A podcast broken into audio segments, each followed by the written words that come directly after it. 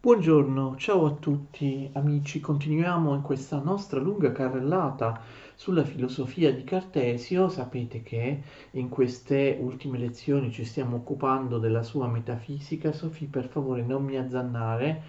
Non riesco mai a tenere buona questa gatta, a farmi fare compagnia nelle mie video lezioni. Nella scorsa lezione abbiamo parlato delle prove che Cartesio adduce per la dimostrazione dell'esistenza di Dio. Abbiamo chiarito che Cartesio utilizza Dio come garante scientifico eh, per fondare metafisicamente, teologicamente il metodo scientifico.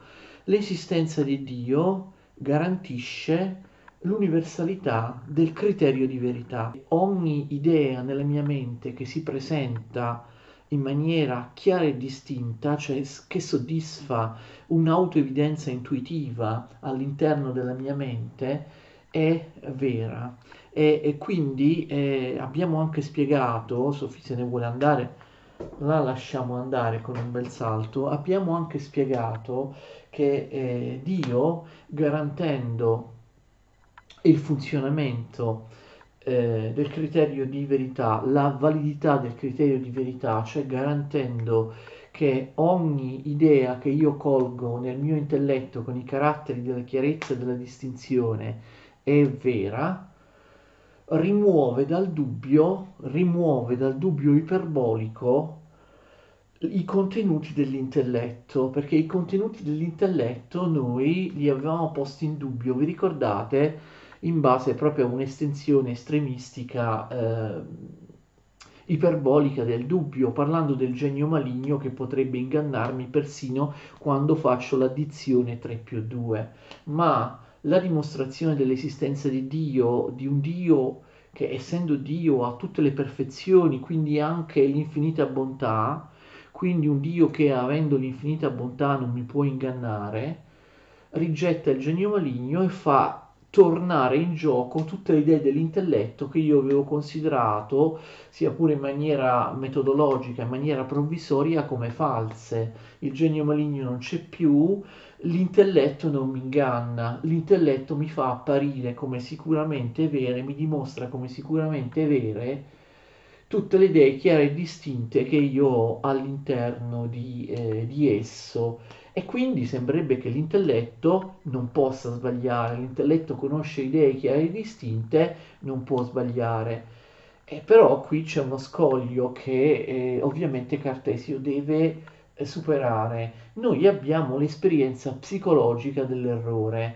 Nella nostra mente noi ci inganniamo, noi eh, sbagliamo. Com'è possibile questo? Ha questo problema, c'è la distinzione e la spiegazione dell'origine della verità e dell'errore, Cartesio dedica tutta la sua quarta meditazione, la sua quarta delle sei meditazioni metafisiche. Che cos'è l'errore quindi? Se l'intelletto non sbaglia mai, ma non è vero che l'intelletto non sbaglia mai, mi devo smentire, l'intelletto non sbaglia mai quando esamina idee chiare e distinte. Però attenzione, non tutte le idee dell'intelletto sono chiare e distinte. L'intelletto, dice Cartesio, ha un ambito di applicazione limitato. L'intelletto non arriva dappertutto.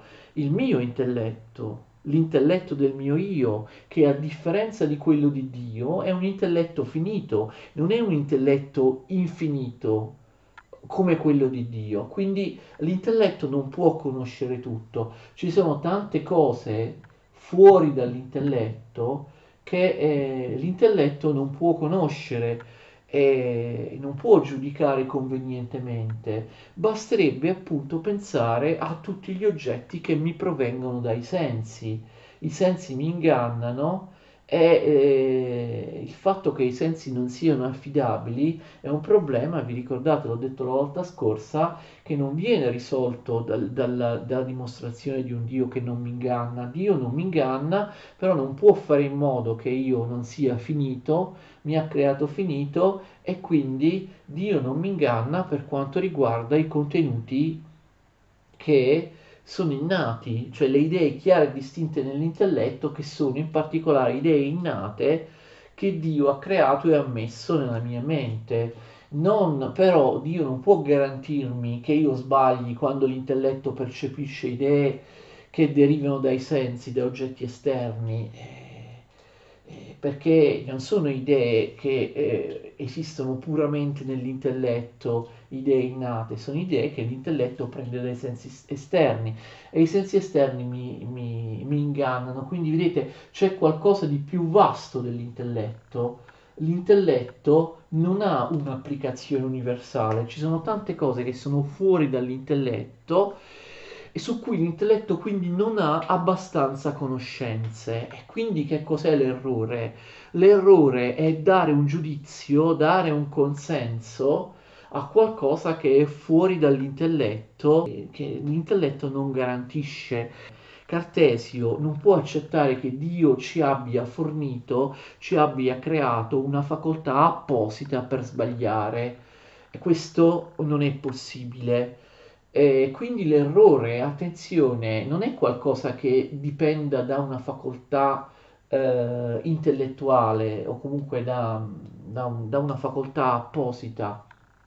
L'errore è mancanza, l'errore è una privazione, l'errore è mancanza di intelletto, l'errore è privazione dell'intelletto, l'errore è qualcosa appunto uh, alla quale l'intelletto non può eh, arrivare perché è più vasta, si trova in un perimetro più vasto di quello controllato dall'intelletto. Quindi eh, l'errore non è qualcosa che esiste positivamente, che esiste realmente. L'errore è privazione di, l'errore è mancanza di, l'errore è non essere.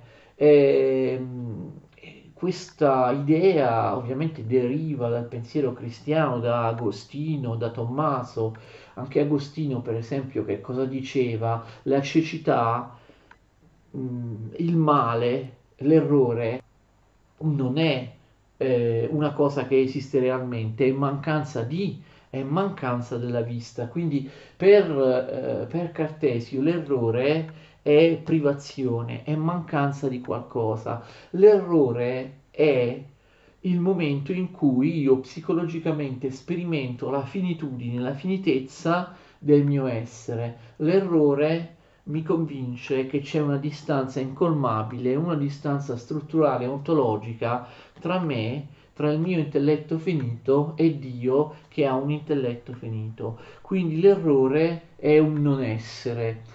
L'errore è un non essere, come diceva Tommaso, che però non è un nulla. L'errore è un non essere come qualcosa di intermedio tra l'essere e il nulla. E, e questo qualcosa di intermedio tra Dio e il nulla sono io, è la mia, è la mia sostanza finita. Io mi inganno, io sbaglio perché eh, il potere della facoltà che Dio mi ha dato per distinguere il vero dal falso non è infinita. Il potere dell'intelletto, l'intelletto non è infinito. L'intelletto può distinguere il vero dal falso soltanto entro un certo limite. L'errore è un difetto conoscitivo, l'errore è la privazione di una qualche conoscenza che avviene quando l'intelletto non riesce a, uh, ad, um, ad, arrivare.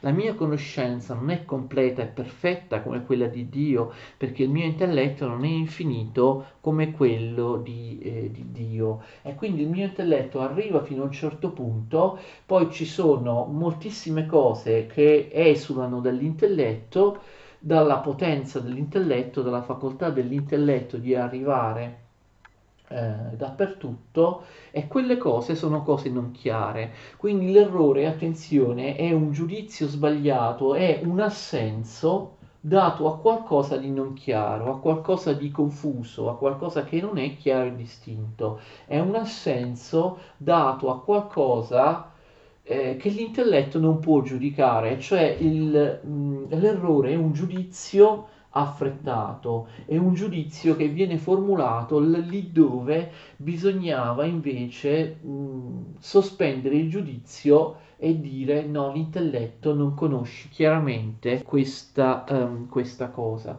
Ma questo non è un, un cattivo uso dell'intelletto, non è un cattivo uso della ragione. Dio non avrebbe potuto darmi un intelletto perfetto, infinito. Dio non avrebbe potuto fare in modo che io non sbagli mai, perché mi ha dato la possibilità di, eh, di sbagliare. Da cosa deriva la possibilità di sbagliare se non deriva eh, dall'intelletto? Fatto. Eh, Cartesio dice, ma questo noi l'abbiamo già visto, ricordate quando abbiamo spiegato che cos'è il cogito? Il cogito, il pensiero, la mente, non è costituito soltanto dalla facoltà dell'intelletto, ma anche da una facoltà che Cartesio considera più ampia di quella dell'intelletto, cioè la volontà. Attenzione, vi ricordate che cos'è il cogito? Che, che cos'è il cogito? Il cogito è una cosa che sbaglia, che dubita quindi che pensa, però ricordate, noi abbiamo detto anche nell'elenco delle cose di, eh, che definiscono cos'è il cogito, il cogito è una cosa che pensa, ma è anche una cosa che intende o non intende, è una cosa che afferma o nega, attenzione, che ha, il cogito è anche una cosa che afferma o nega, il cogito è anche una cosa che vuole o che non vuole.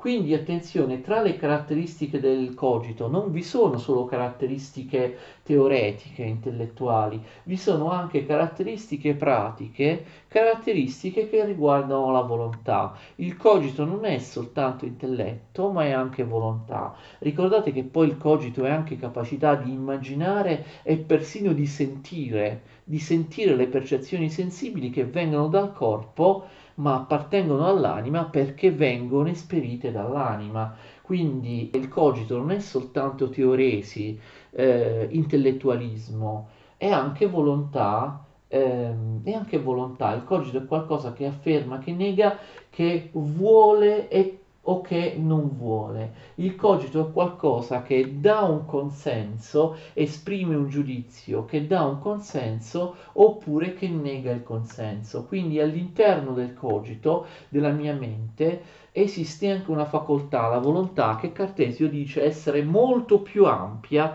di quella dell'intelletto. La volontà, vedete, la volontà abbraccia anche tutte le cose eh, a cui l'intelletto non arriva. Quindi la volontà è una facoltà molto più ampia eh, dell'intelletto. La volontà è responsabile della mia libertà. L'esperienza della mia libertà deriva dalla funzione della, della mia volontà e la mia libertà, a differenza dell'intelletto, non ha limiti e può quindi dire voglio, non voglio, questo è vero, questo è falso, senza limiti. E quindi spesso la libertà è qualcosa di cui facciamo un cattivo uso Spesso la volontà è precipitosa, si sovrappone all'intelletto, dà un assenso a qualcosa, dice qualcosa è vero, mentre avrebbe dovuto dire no, non ho i dati sufficienti perché l'intelletto lì non arriva.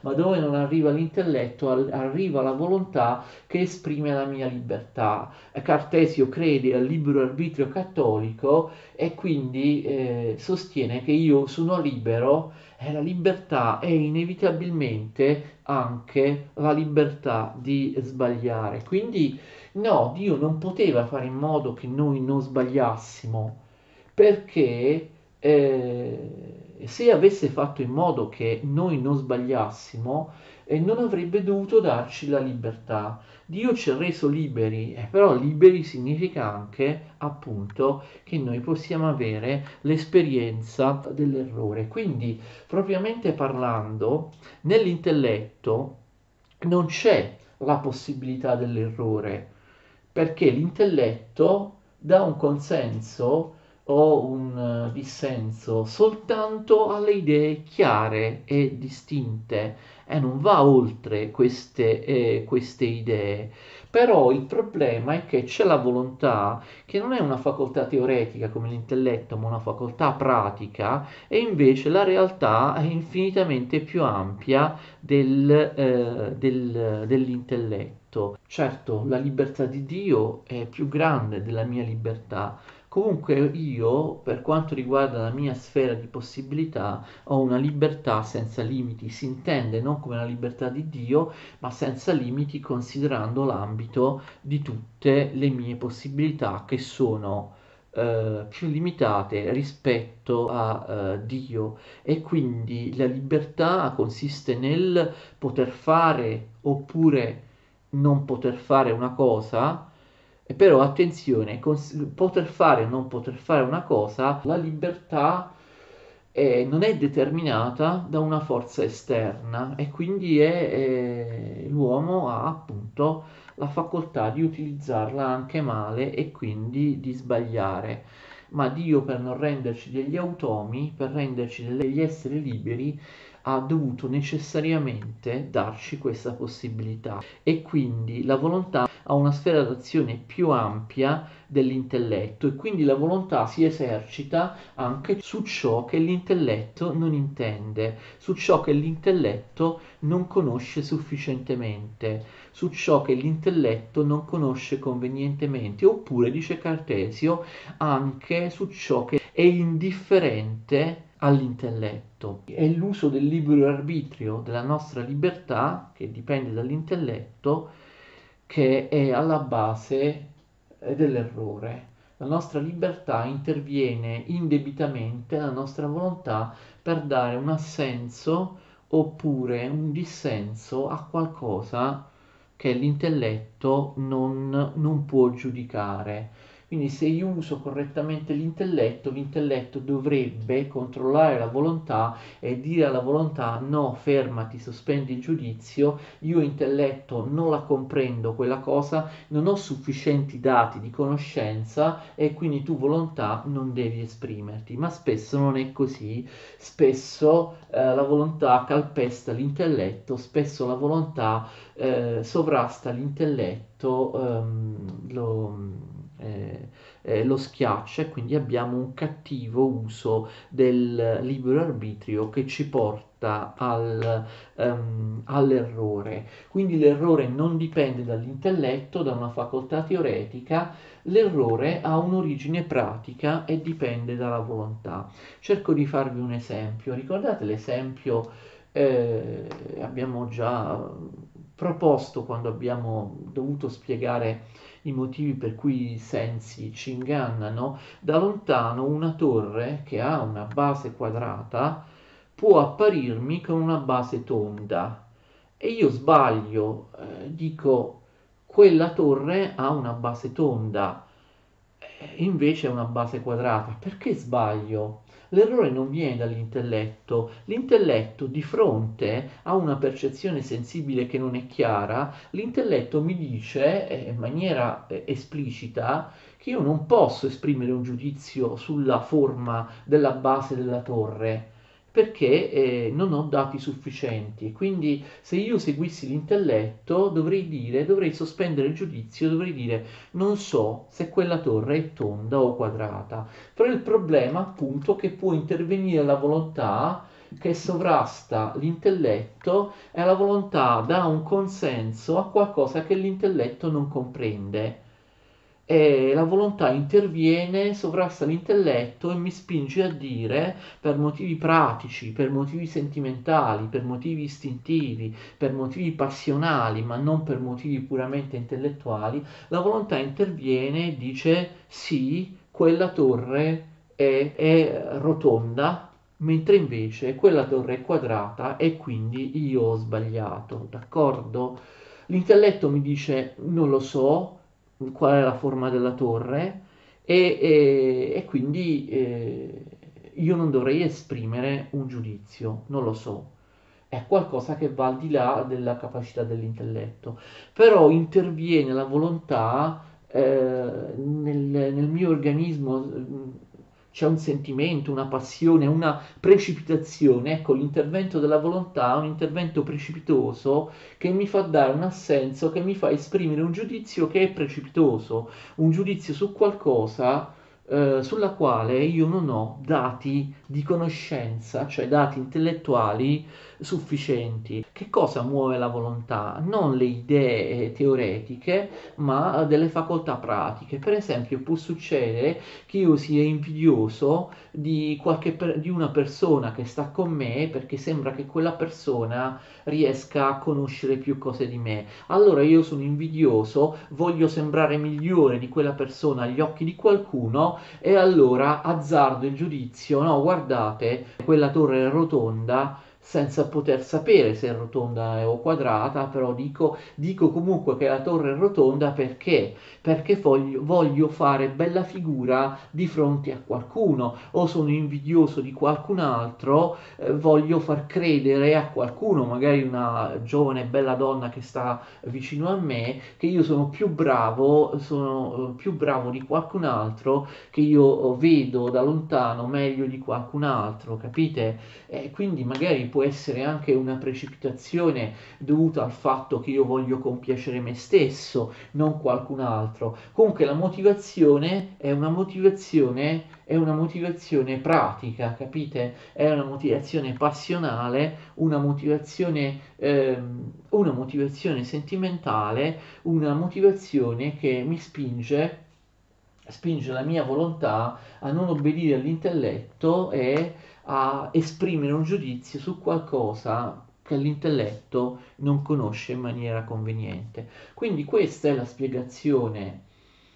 dell'errore e questa è la discriminazione tra la verità e l'errore. L'errore non deriva dalla volontà, l'errore ha un'origine pratica extra teoretica e deriva dalla volontà.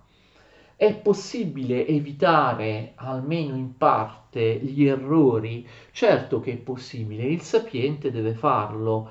Avete forse già capito, il sapiente deve tenere a bada la volontà e far sì che l'intelletto sia dominante sulla volontà. Il sapiente non deve lasciarsi andare. Quindi è possibile a abituarsi, è possibile apprendere come sbagliare il meno possibile. Si bisogna apprendere un habitus, proprio Cartesio parla di un'abitudine, l'abitudine del sapiente deve essere quella di interrogare il più possibile il suo intelletto, di ascoltare il suo intelletto e non le passioni e non i sentimenti che smuovono in maniera indebita la sua uh, volontà. Uh, in base a un tirocinio filosofico, eh, posso eh, acquisire, posso acquistare, come dire, eh, l'abitudine di non errare. E l'abitudine di non errare sta appunto nel fatto di abituarmi a non dare un giudizio precipitoso, a non dare un giudizio su cose la cui verità non mi è chiaramente conosciuta, su cose la cui verità non ricade in maniera sicura all'interno della sfera del, eh, dell'intelletto. E questo, dice Cartesio, rappresenta l'habitus professionale dello, eh, dello scienziato. Abituarsi a tenere a freno la eh, volontà e a eh, evitare atti di volontà tutte le volte che qualcosa vada oltre i limiti della mia eh, conoscenza. Non esprimere un giudizio se non su cose che appaiono in maniera chiara e distinta all'intelletto. In questo modo sbaglierò il meno possibile, in questo modo mi ingannerò il meno possibile.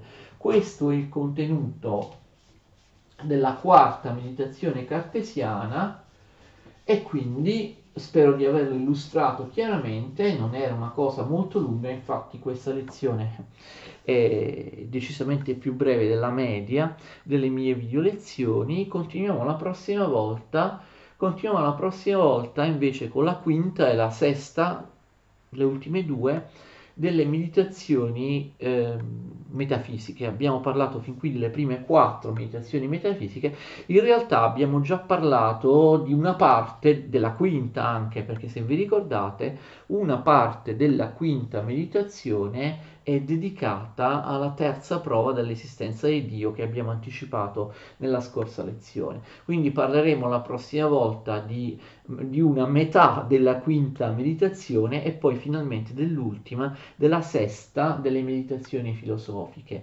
Nella quinta e nella sesta meditazione filosofica Cartesio procede alla difficile dimostrazione dell'esistenza dei corpi vi ricordate che attraverso l'io, l'io penso, l'io come cosa pensante, la mia anima, lui ha posto le basi di una metafisica che prende, che prende l'avvio da un punto completamente nuovo rispetto alle metafisiche tradizionali, da una base, da un fondamento completamente nuovo, cioè appunto l'io penso, una metafisica che ha delle caratteristiche inedite rispetto alle metafisiche tradizionali, in particolare alla, ovviamente alla dottrina aristotelico-scolastica. Abbiamo visto nelle scorse video lezioni che partendo dall'io come unica cosa certa, che, mi appare chiara e distinta, eh, mentre ho messo in dubbio tutto il resto, a partire da lì io, io trovo Dio, che è una delle idee che io trovo all'interno del mio cogito e che a differenza delle altre idee deve per forza esistere perché un'idea infinita non posso essermela messa eh, io nella mente che sono una sostanza finita. E quindi dopo le tre prove della dimostrazione di Dio eh, Cartesio revoca eh, dal dubbio le verità logiche e matematiche, cioè abbiamo visto le verità dell'intelletto che aveva messo in dubbio con il genio maligno, ma un Dio che non mi inganna, un Dio che ha tutte le perfezioni e che ha anche, quindi l'infinita bontà, non può ingannarmi sulle cose che eh, non derivano dai sensi, sulle cose che si trovano nella mia mente perché sono originate dalla mia mente. Cartesio pensa che queste idee puramente mentali, le idee dell'intelletto, quando sono chiare e distinte, non derivano dai corpi, ma siano innate e siano proprio state inserite nella mia mente da Dio. Eh, l'ultimo problema, appunto, consiste nel revocare dal dubbio anche i corpi, che ho messo in dubbio per primi prima delle verità logiche e matematiche dell'intelletto perché ho visto che i sensi mi ingannano. Una volta arrivato a questo punto è dimostrata la certezza dell'io, la certezza di Dio, la certezza delle idee chiare e distinte dell'intelletto, posso fare l'ultimo passo, cioè dimostrare l'esistenza dei corpi questo ultimo passo Cartesio lo dimostrerà, ma con molta difficoltà. Attenzione, la dimostrazione dell'esistenza dei corpi sarà problematica per Cartesio e dal punto di vista di molti interpreti, di molti studiosi di Cartesio, Cartesio eh, fallirà nel dare una dimostrazione certa dell'esistenza dei corpi. Quindi quest'ultima cosa è problematica. Parliamo nella prossima, nella prossima lezione della dimostrazione cartesiana, forse imperfetta, forse criticabile, dell'esistenza dei corpi. Vi ringrazio, alla prossima volta.